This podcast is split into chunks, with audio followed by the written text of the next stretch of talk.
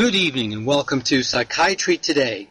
This is your host, Dr. Scott Bay, your psychiatrist with all the latest mental health related news, bringing you everything about the mind, the brain, human behavior, how to feel well emotionally, how to cope better with stress, how to rid yourself of bad habits, and how to make sense of media reports about the latest research into the causes and potential new treatments for mental illness.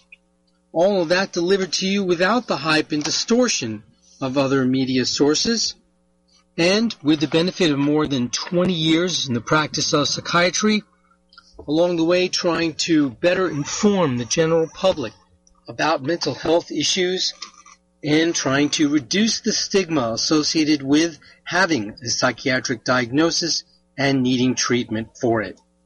Welcome back, and I appreciate all of you who listen into this podcast. Thank you very much for your support.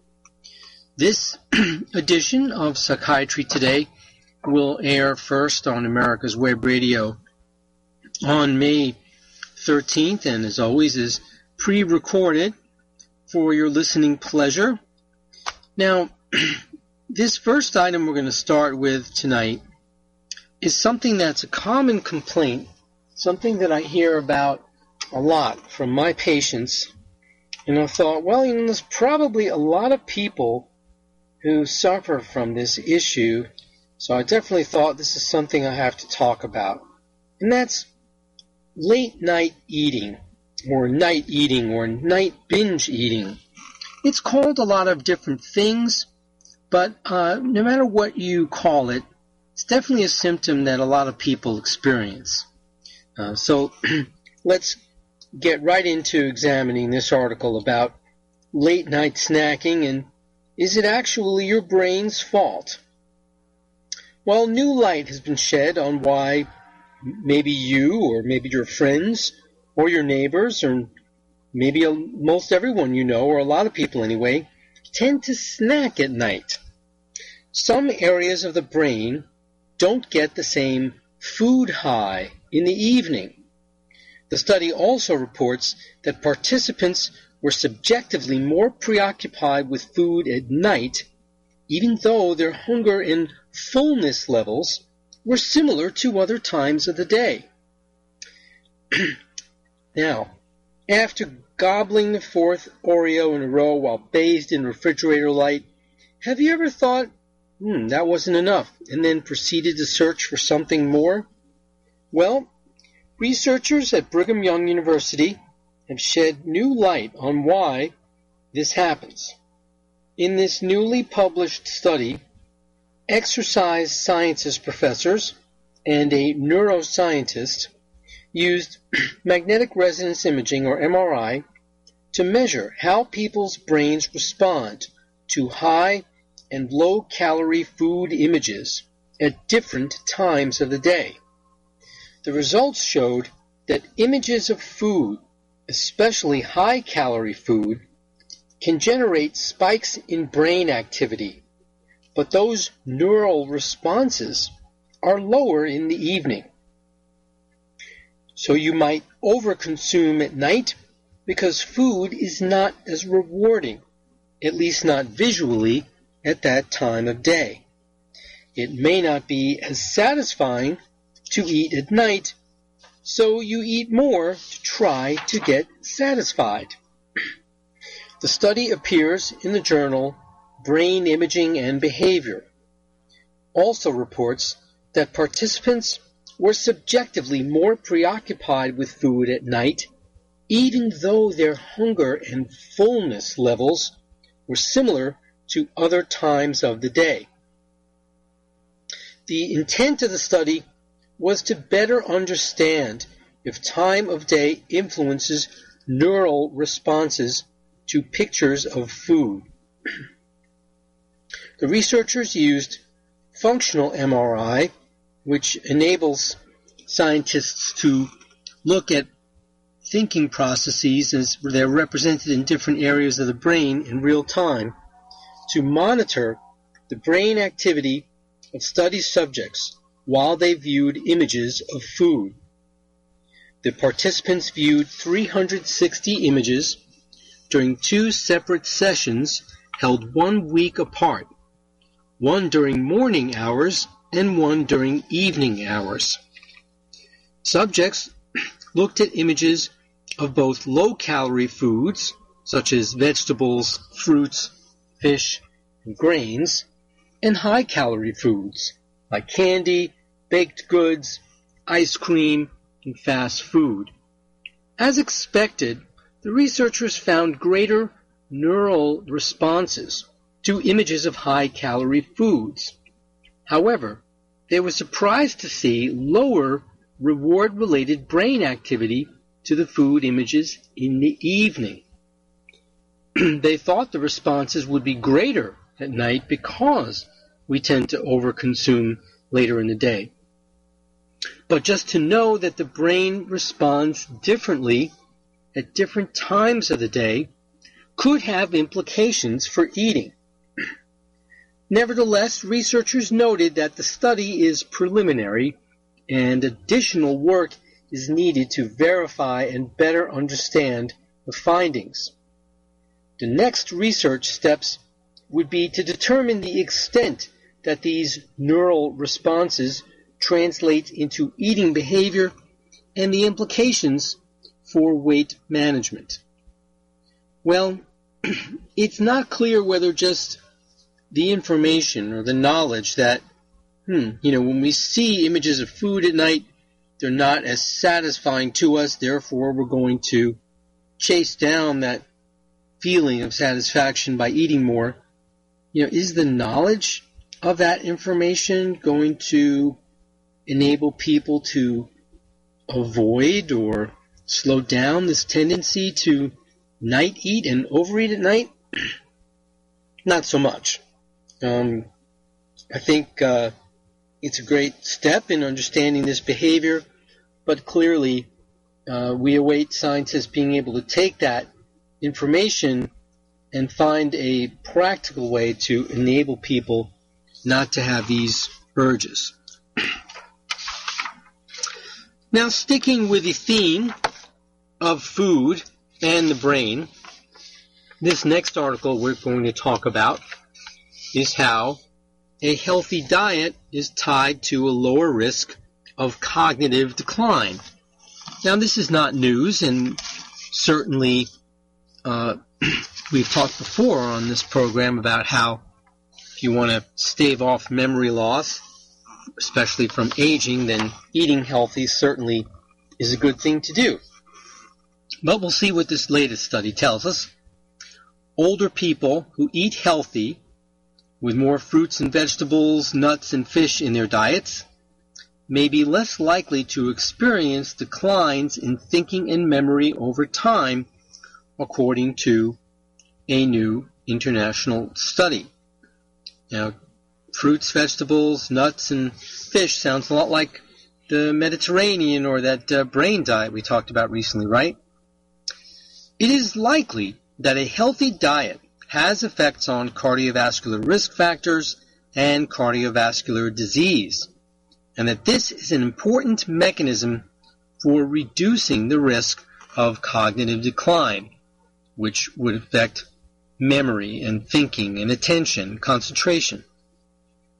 The results were similar when researchers excluded people who had overt clinical events like stroke suggesting that the benefit may also reduce the risk of cognitive decline for people without such clear indicators of advanced cardiovascular disease.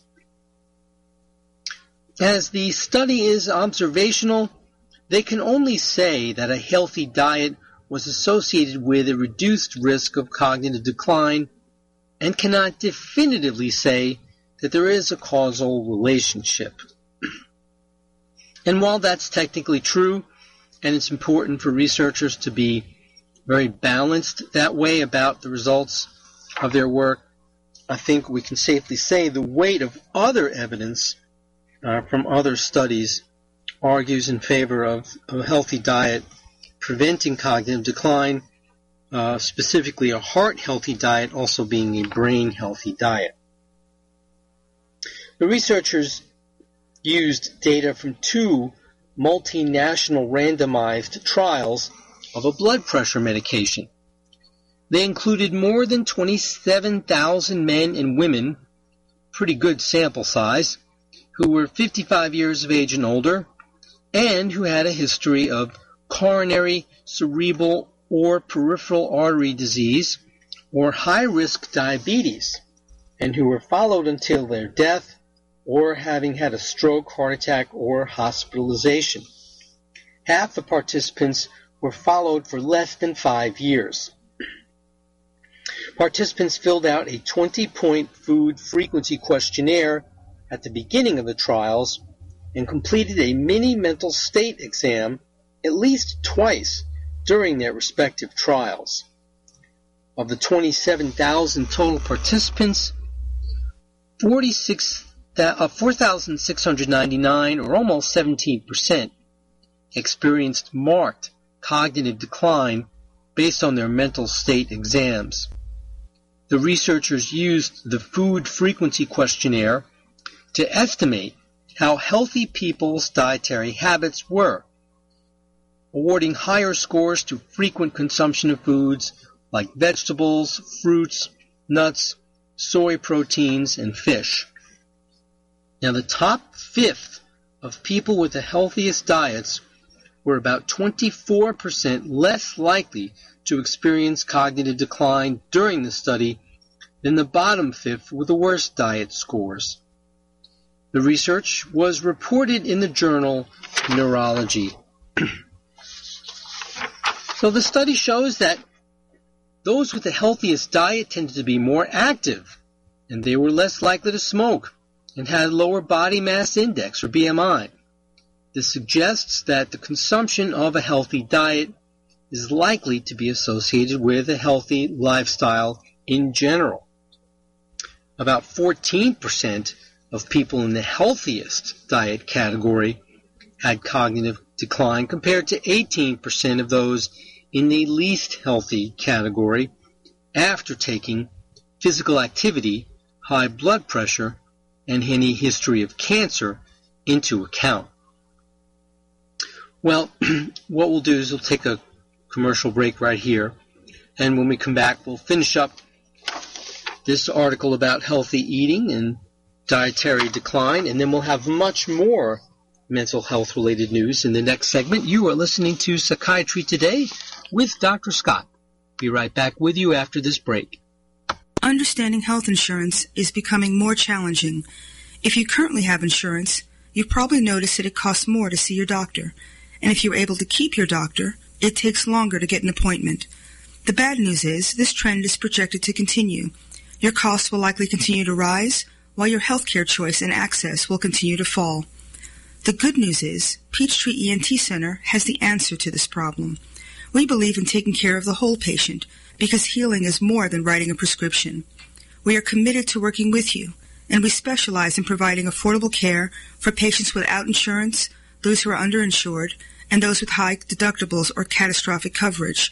And we offer same day appointments. You no longer have to choose between staying healthy and paying bills because Peachtree ENT Center is where patient care counts. Perhaps you are struggling to cope with the disease of addiction. If not, you probably know a family member or friend that needs help in battling the cravings and the personal and professional damage done by the effects of drugs or alcohol. Get a pen and paper and be ready to write down the following. These are the issues that the trained staff at the Atlanta Healing Center address and treat every day. Their doctors and counselors with over 40 years of practice in the field of addiction can treat the suffering individual in a thoughtful, compassionate, and experienced manner and guide him or her along the path to recovery. So call 770-696-9862 and speak to a knowledgeable staff member about how you or your loved one can be helped to enjoy a better and healthier life. More information is also available on the website at www.atlantahealingcenter.com. This is America's Webradio.com, the best in chat radio designed just for you. Welcome back to Psychiatry Today. Once again, your host, Dr. Scott Bay, your psychiatrist with all the latest mental health related news. We're talking about how a healthy diet can stave off cognitive decline even in people with a history of significant cardiovascular disease. Now, as foods and nutrients aren't consumed in isolation, and the reduction of intake of one food usually results in increased intake of other foods, the researchers think that rather than focus on particular foods, it's more important to focus on overall diet quality. For example, some of the reported benefits of healthy food choices may be lost or countermanded by unhealthy choices. The study wasn't designed to quantify how much or how little people should change their lifestyles to lower cognitive decline. And it's hard to make such conclusions. but it's interesting to notice that people in the top 20% of adherence to healthy diets only appear only appear, be the ones uh, who appear to be protected, uh, while the ones who only slightly adhere to these diets are not. Uh, so again, there may be an effect of diet, but it's a relatively modest one, and only if you're a very strict adherent to healthy diet. All study participants were at high risk for cardiovascular disease, so that's another reason why uh, the results may not have been as favorable as they otherwise could have been, and while they're not necessarily generalizable to the broader population. Indeed, to be included in the study, participants had to report a history of cardiovascular disease or of diabetes, and they may have modified their diets after the diagnosis along with being more at risk in order to uh, risk of experiencing accelerated cognitive decline during the follow-up period. Well, there you go. I mean, I still think it's more solid evidence. Uh, healthy diet, healthy mind. Next up on Psychiatry Today, a couple of articles about depression and bipolar disorder.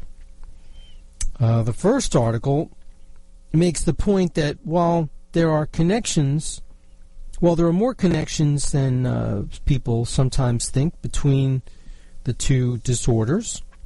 And the next article talks about how both of them impair thinking, cause a clouded or fuzzy thinking. Uh, so let's take a look first at how people with depression and bipolar disorder feel sadness differently.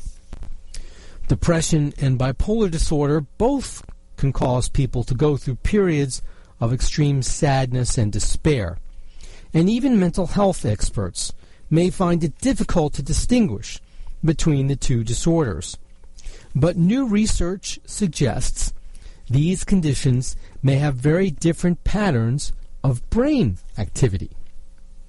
In a new study, researchers scanned the brains of people with clinical depression and other people with bipolar disorder and measured these individuals' reactions to emotional photographs.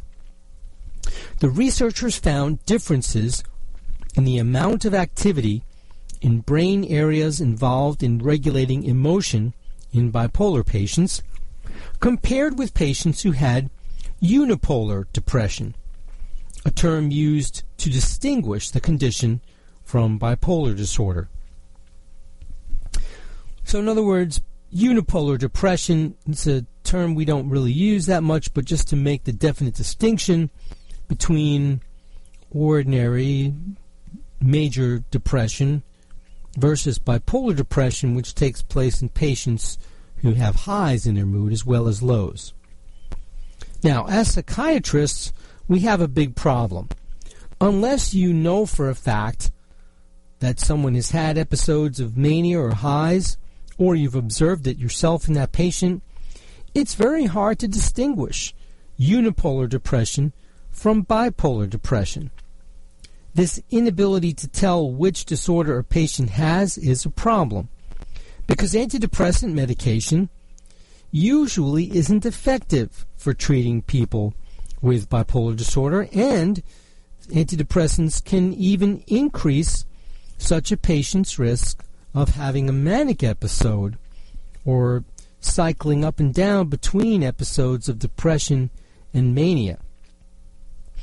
During manic episodes, a person with bipolar disorder may become agitated, euphoric, and sometimes psychotic. the new findings could lead to a better way of diagnosing and treating patients with these disorders. The study was published on May the 6th in the journal JAMA or Journal of the AMA Psychiatry. People with either depression or bipolar disorder may have bouts of severe depression and difficulty regulating their emotions, whether they are happy or sad. But unlike people with depression, those with bipolar disorder also experience manic episodes, during which they can be very destructive. During these episodes, the individuals may have affairs, sell everything they own, or buy things they can't afford. In this new study, researchers searched for a better way to distinguish between people with each disorder. They looked at 42 patients with depression, 35 with bipolar disorder, and 36 with neither disorder. The researchers scanned the participants' brains using functional magnetic resonance imaging, or fMRI, while testing the participants' ability to regulate their emotions. Researchers did this by showing photos of people depicting different emotions sad, happy, fearful, and neutral.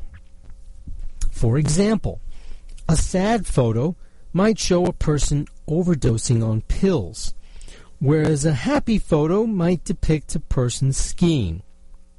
The researchers instructed the participants to either passively experience the images or actively regulate their emotions by distancing, distancing themselves from what they were seeing. For example, by reminding themselves this is only a picture. The participants rated how strongly they felt after looking at each image. Researchers measured the individual's ability to regulate their emotions by subtracting the rating at the passively viewed photos from the rating reported after the participants had actively distanced themselves from the images. Now, if you ask me, I think they presented the research subjects with too complex a task. It may not sound that way to you, and uh, I'll be the first to say that fMRI or functional MRI is an amazingly wonderful tool in psychiatric research. Again, looking at brain activity while people are thinking certain things in real time. But I just think they're asking too much. Well, first, we want you to look at these pictures and experience your feelings, and then we want you to uh, um, passively or, rather actively distance yourself from the images. I just, you know, don't know how they could get good, reliable data by asking the subjects to do that.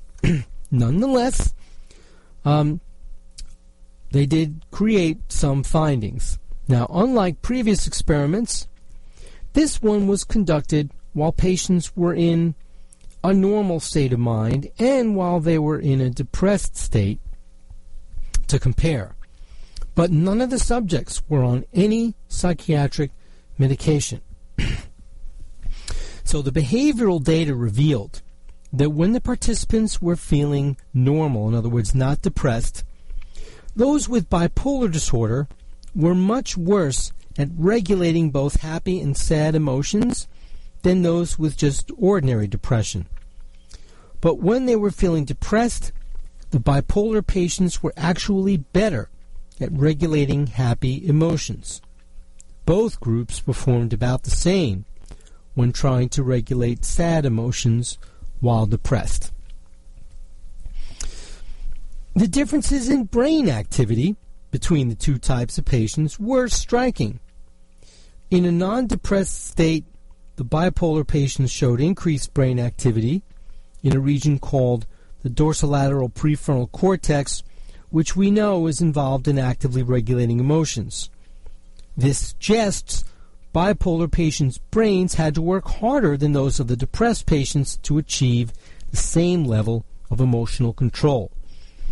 By contrast, in a depressed state, the bipolar patients showed decreased brain activity compared with the depressed patients in an area called the rostral anterior cingulate cortex, which acts as a hub connecting the cognitive or thinking and emotional parts of the brain.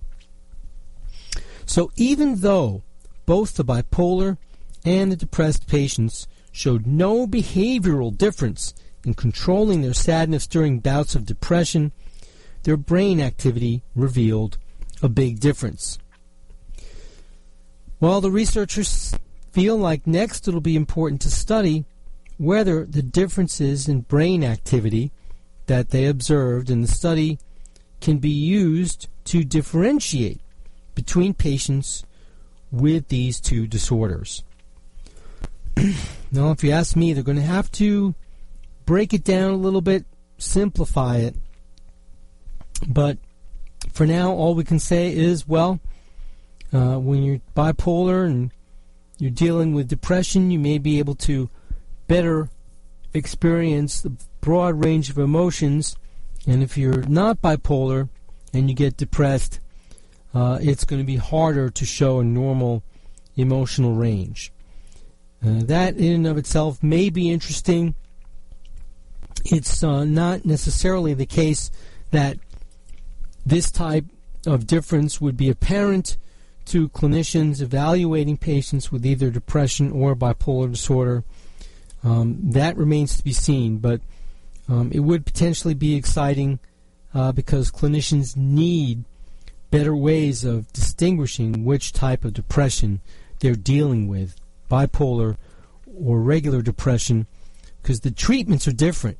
Bipolar needs mood stabilizers, regular depression, antidepressants. All right, time to take another commercial break. We'll be right back with more. You are listening to Psychiatry Today with Dr. Scott. The disease of addiction is a life altering challenge, not just for the person suffering its effects, but also for the family and friends who support and love the one caught in its grasp. What should be the course of treatment? Who is the best person to render treatment? And what is the best place to go for the care that is needed? We know that you want answers to these and many more questions. Call 770-696-9862 and speak to a representative of the Atlanta Healing Center. They can tailor a program specifically designed to address the needs of the person suffering with an addiction or give you guidance as to where that help may be found. Information is the key, and the trained staff at AHC is here to assist. If you wish, you can also get more information on the website located at www.atlantahealingcenter.com. Perhaps you are struggling to cope with the disease of addiction. If not, you probably know a family member or friend that needs help in battling the cravings and the personal and professional damage done by the effects of drugs or alcohol. Get a pen and paper and be ready to write down the following. These are the issues that the trained staff at the Atlanta Healing Center address and treat every day. Their doctors and counselors with over 40 years of practice in the field of addiction can treat the suffering individual in a thoughtful, compassionate, and experienced manner and guide him or her along the path to recovery. So call 770-696-9862 and speak to a knowledgeable staff member about how you or your loved one can be helped to enjoy a better and healthier life. More information is also available on the website at www.atlantahealingcenter.com. This is America's Webradio.com, the best in chat radio designed just for you. Welcome back to Psychiatry Today. Again, your host, psychiatrist Dr. Scott Bay. Next up on the show tonight, fuzzy thinking in depression and bipolar disorder. New research finds this effect is real. All right, so this article is again looking at the different conditions, depression and bipolar disorder, but talking about how they both have in common the symptom of impaired thinking or fuzzy thinking. People with depression or bipolar disorder often feel their thinking ability has gotten fuzzy or less sharp than before their symptoms began. Now researchers have shown in a very large study that this effect is indeed real and it's rooted in brain activity differences that show up on advanced brain scans. I think looking at this issue is a major advance. I know from my experience from my own private practice that patients who have suffered their whole lives with bipolar disorder often report that their memory is very poor. And it seems very clear that a lifetime of suffering these repeated episodes of mania and depression take their toll on the brain. We know from brain imaging studies that either a depressive or a manic episode can result in actual shrinkage of brain tissue, uh, especially in the part of the brain in the temporal lobe known as the hippocampus, which we know is involved in memory. And uh, similarly, repeated episodes of unipolar depression or just regular depression, not bipolar depression, can also uh, result in actual damage to brain tissue. Now, what's more, the results of this new study add to the mounting evidence that both of these conditions fall on a spectrum of mood disorders rather than that they are completely unrelated. This could potentially transform the way doctors and patients think about, diagnose, and treat them. So in this new paper in the journal Brain, researchers from the University of Michigan Medical School and Depression Center and their colleagues report the results of tests they gave to 612 women, more than two-thirds of whom had experienced either major depression or bipolar disorder. The researchers also present data from detailed brain scans of 52 of the women who took tests while the brain scans were conducted. The number of patients involved in this particular study is large, uh, which makes the findings more meaningful. The researchers pooled data from several University of Michigan studies, including the Prechter longitudinal study of bipolar disorder, and they focused on results from women to take gender differences out of the mix. This is somewhat un- unique uh, in that usually you don't see just one gender looked at in a study, uh, although for many different reasons, most studies on mood disorders in general and depression in particular, the majority of the subjects are going to be women anyway. Now, seen as groups, women with depression or bipolar disorder did equally badly on the test, which required sustained concentration. The test asked them to react rapidly when certain letters flashed briefly on a screen amid a random sequence of other letters. Compared with the group with no mental health conditions, the groups with either diagnosis lagged noticeably on this standard test of cognitive control. And while many individual women with depression or bipolar scored as well on the test as healthy participants, nearly all the test takers in the bottom 5% of performers had one of the two mood disorders. On the brain scans, the researchers found that the women with depression or bipolar disorder had different levels of activity than healthy women in a particular area of the brain. It's called the right posterior parietal cortex. In those with depression, the activity in this area was higher than in healthy individuals, while in those with bipolar disorder, it was lower. This area where the differences were seen helps control executive function, which refers to activities such as working memory, problem solving, and reasoning. In all, it shows a shared cognitive dysfunction in women with mood disorders, which was pronounced in cognitive control tests and more nuanced in the brain scans. The findings support the idea of seeing mood disorders dimensionally as a continuum of function to dysfunction across illnesses that are more alike than they are distinct. Traditionally in psychiatry, we look at a specific diagnosis or category, but the neurobiology is not categorical. In other words, if you go looking at brain function using scans, they're not finding huge differences between what clinicians see as categories of disease.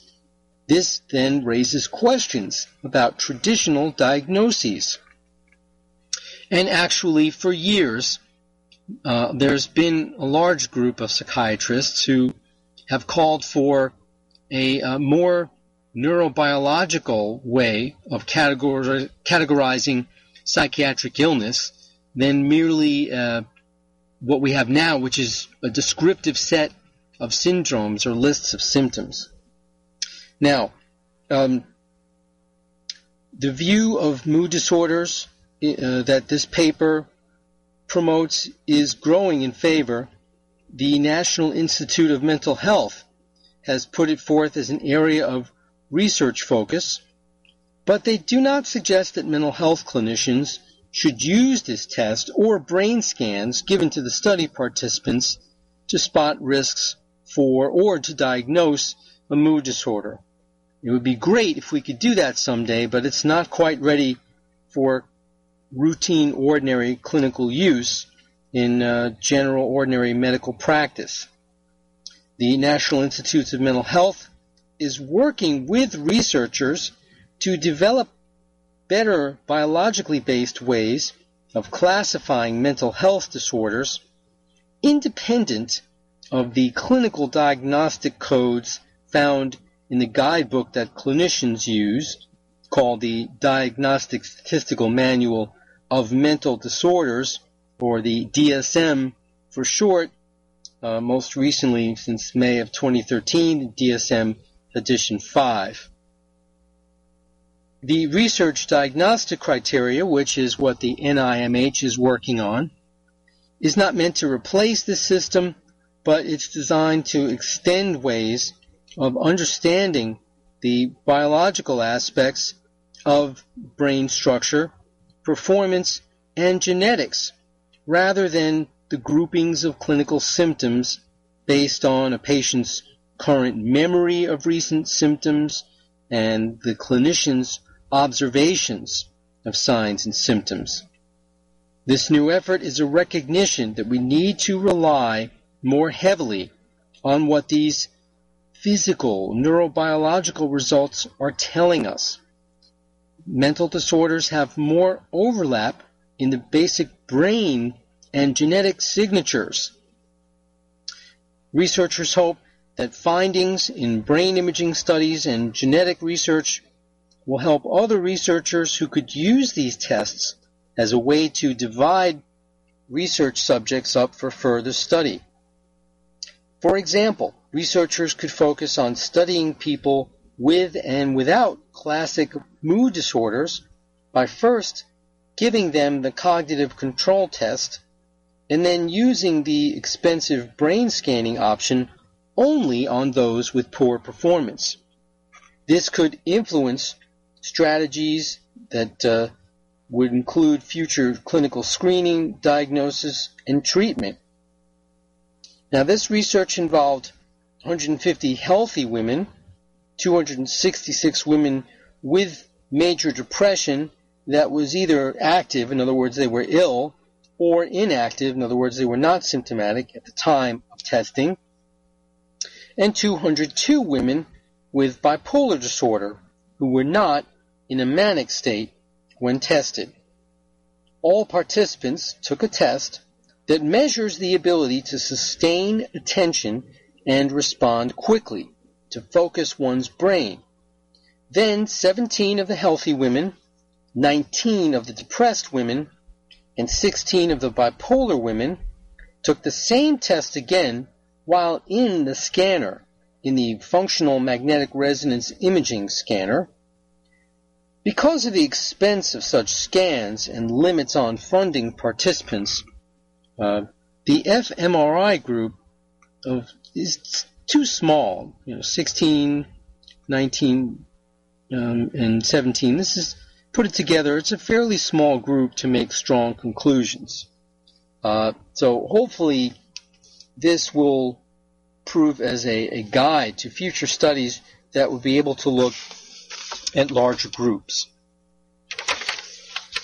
Well, you know, I realize it's a bit on the esoteric side, but the point being that whereas the way we categorize and uh, use criteria to diagnose different psychiatric disorders um, has always divided psychiatrists into different camps. There are the lumps, the lumpers, and the splitters. The lumpers are those who think there's a lot more in common between the different psychiatric syndromes than the different diagnostic criteria uh, would let on. And the splitters are those who firmly believe that they are all very distinct, different syndromes, and it's very important to draw these very rigid distinctions and to put all patients into, you know, very different categories. And in reality, this argument between the lumpers and the splitters has been going on since the turn of the century. Um, the great psychiatrist Emil Kraepelin, who coined the word schizophrenia, uh, you know, thought that there were things in common between schizophrenia and bipolar disorder and what we now know as dementia. So this is uh, not a new argument. Hopefully, things like more sophisticated brain imagery and clues that we get from genetic testing will help eventually settle these arguments. All right, we're going to take another commercial break, and we'll be back with more after that. You are listening to Psychiatry Today with Dr. Scott. Be right back. Perhaps you are struggling to cope with the disease of addiction. If not, you probably know a family member or friend that needs help in battling the cravings and the personal and professional damage done by the effects of drugs or alcohol. Get a pen and paper and be ready to write down the following. These are the issues that the trained staff at the Atlanta Healing Center address and treat every day. Their doctors and counselors with over 40 years of practice in the field of addiction can treat the suffering individual in a thoughtful, compassionate, and experienced manner and guide him or her along the path to recovery. So call 770-696-9862 and speak to a knowledgeable staff member about how you or your loved one can be helped to enjoy a better and healthier life. More information is also available on the website at www.atlantahealingcenter.com. This is Dr. George from Peachtree ENT Center. We've won patient care awards and have the highest patient recommendations because we believe in practicing medicine the old-fashioned way. Practicing good medicine is based in listening to the patient and making a care plan that is individual. The best medical care is given when there is a strong doctor-patient relationship built on mutual trust and respect. At Peachtree ENT Center, we believe in taking care of the whole patient because healing is more than writing a prescription. Whether you have problems hearing, have frequent throat or sinus infections, from the time you call our office and speak to a real person, you'll be treated as an individual and not as an ailment. During your visit, you will not be rushed, and all your questions will be answered. When possible, natural treatments will be recommended to fix the problem. If surgery is recommended, cost-effective, minimally invasive treatment for snoring, sleep apnea, or sinus problems will be offered because Peachtree ENT Center is where patient care counts. This is America's Webradio.com, the best in chat radio designed just for you. Welcome back to Psychiatry Today with your host, psychiatrist Dr. Scott Bay. Next up on the show, a wonderful op-ed piece about autism that I found and definitely thought well worth sharing with you. Uh, very informative, very well written. A lot gets talked about where it concerns autism in the media, and a lot of it has to do with the completely and hopelessly bogus myths uh, that childhood vaccines are a cause of autism. This is uh, disproven multiple times over and over again, yet uh, unfortunately, uh, desperate and ignorant people cling to this horrifically mistaken notion. Um, but other than that, uh, a lot of people, I think, don't really understand or may have misconceptions or myths about what exactly is or isn't autism. And so I thought, well, uh, this would be a great way of uh, giving people more information about it and letting people know that it's something you probably come across in your everyday life. Now, for those of you who, you know, have a child or parent or sibling who's uh, got autism spectrum disorder, this is certainly uh, going to be redundant and not particularly informative, but hopefully for those who are not as familiar, uh, it can be very useful. And this was written by Francesca Happé, uh, president of the International Society for Autism Research, or INSAR, and the director of uh, the MRC Social, Genetic, and Developmental Psychiatry Center at the Institute of Psychiatry, Psychology, and Neuroscience at King's College in London. Uh, so I will read from her op-ed piece. Autism is everywhere. Characters with autism, especially high-functioning autism or Asperger's syndrome, abound in TV shows, films, and novels. Think of Sheldon on The Big Bang Theory, Oscar in Extremely Loud and Incredibly Close, or Christopher in The Curious Incident of the Dog in the Nighttime. Writers love autistic protagonists for their wry take on how illogical neurotypical, that is, non-autistic people are, and find the autistic genius a useful plot device for solving unsolvable riddles. Autism is a myth magnet. Couldn't agree more with her there. You can barely look at a newspaper, magazine, or news feed without finding something about autism. A new miracle cure, a claim that the gene for autism has been discovered, or talk of scientists creating autistic mice. The reality, of course, is very different. I should mention she put the gene for autism in quotes. Uh, there is not one gene that is responsible for it. Now, this month, nearly 2,000 scientists and researchers will gather in Salt Lake City for the International Meeting for Autism Research, or IMFAR 2015.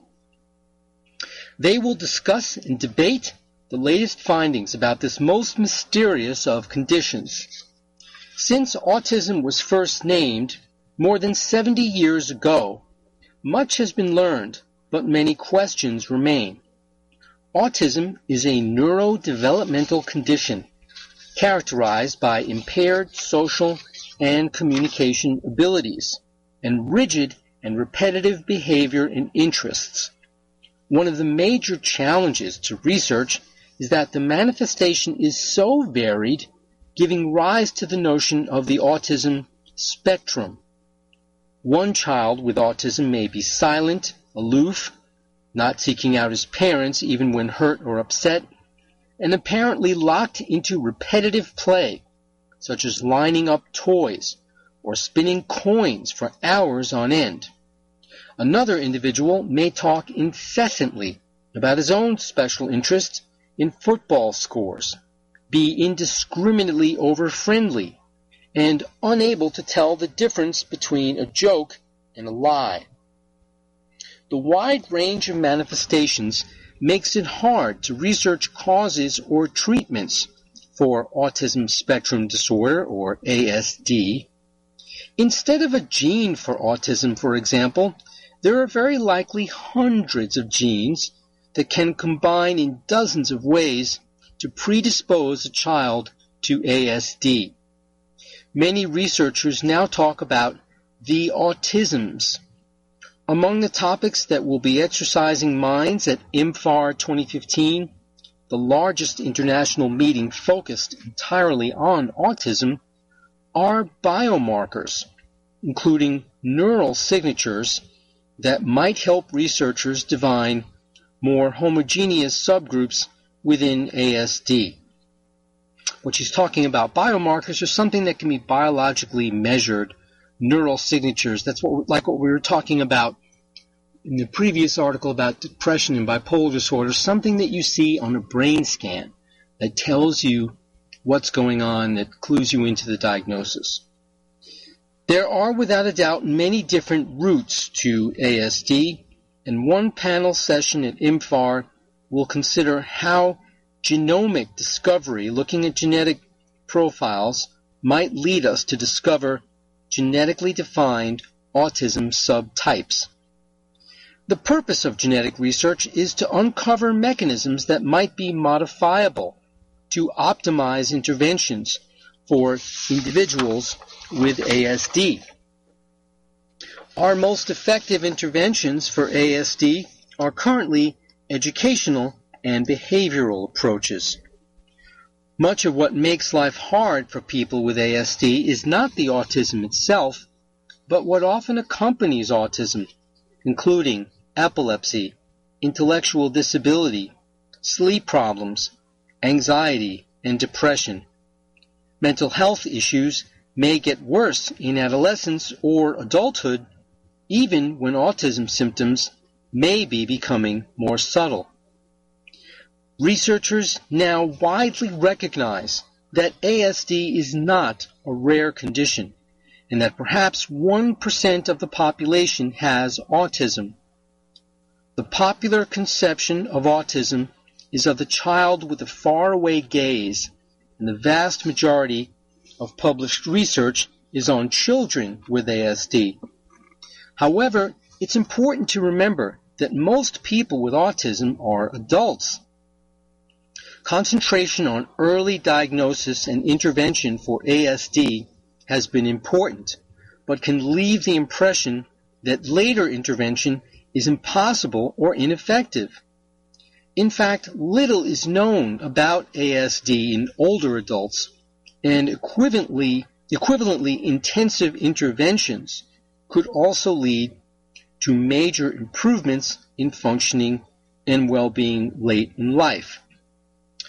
So, in other words, uh, what she's talking about is we know that the earlier you diagnose and intervene behaviorally with interventions in children with autism, the better their outcome is going to be. It takes uh, aggressive and extensive behavior therapy as early as possible to uh, minimize the symptoms in children. It is therefore encouraging, she goes on to say, that new research will be presented at IMFAR 2015 on adult interventions, aging, and factors associated with adult outcomes in ASD. As examples in popular media illustrate, the stereotype of autism is male. Males outnumber females with ASD perhaps 4 to 1, with the sex ratio more skewed at the high functioning end of the spectrum and less unbalanced among those with intellectual disability.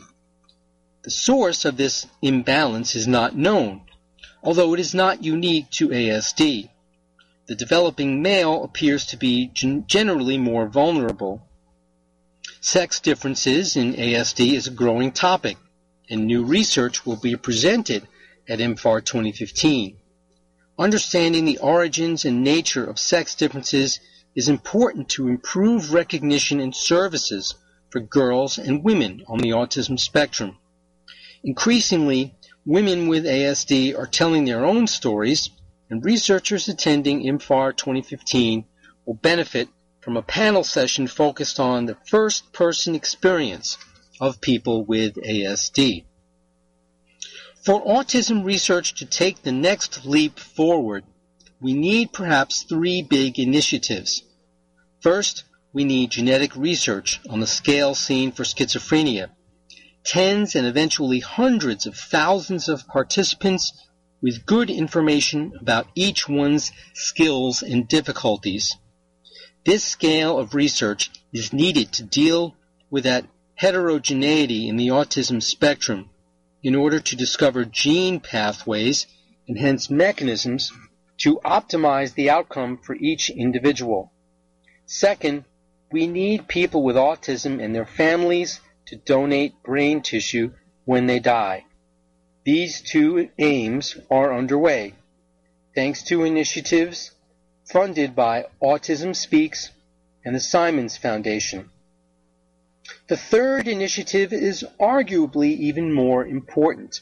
Create open access, globally accessible diagnostic tools for low income settings. More than 80% of research is carried out in high income countries with a bias of samples for wealthy white individuals. But 80% of those living with autism are in low income countries. Diagnostic tools are currently highly expensive and impractical in these settings. Making ASD diagnosis and services available to all is not only a moral imperative, it is a scientific one. Establishing rates and developmental trajectories in very different environments will shed light on the etiology and nature of autism. It is time for autism researchers to look outwards and think globally. I really like um, the last point she makes, especially uh, because the diagnostic tools are not widely available because they're so expensive. This explains why there's so much written and talked about how you, you see autism uh, more common in wealthy uh, white areas. So it's really not about uh, the demographics of the disease, it's who can afford the diagnostic testing. Well, if there are articles that come out about the IMFAR 2015 meeting, Shed New Insights in Autism, I'll be sure to bring them to you. Have to wrap up tonight's show. Hope you have a wonderful, stress-free week until next time. If not, then you need to call Dr. Scott. Thank you very much for listening. Good night. This is America's Webradio.com, the best in chat radio designed just for you.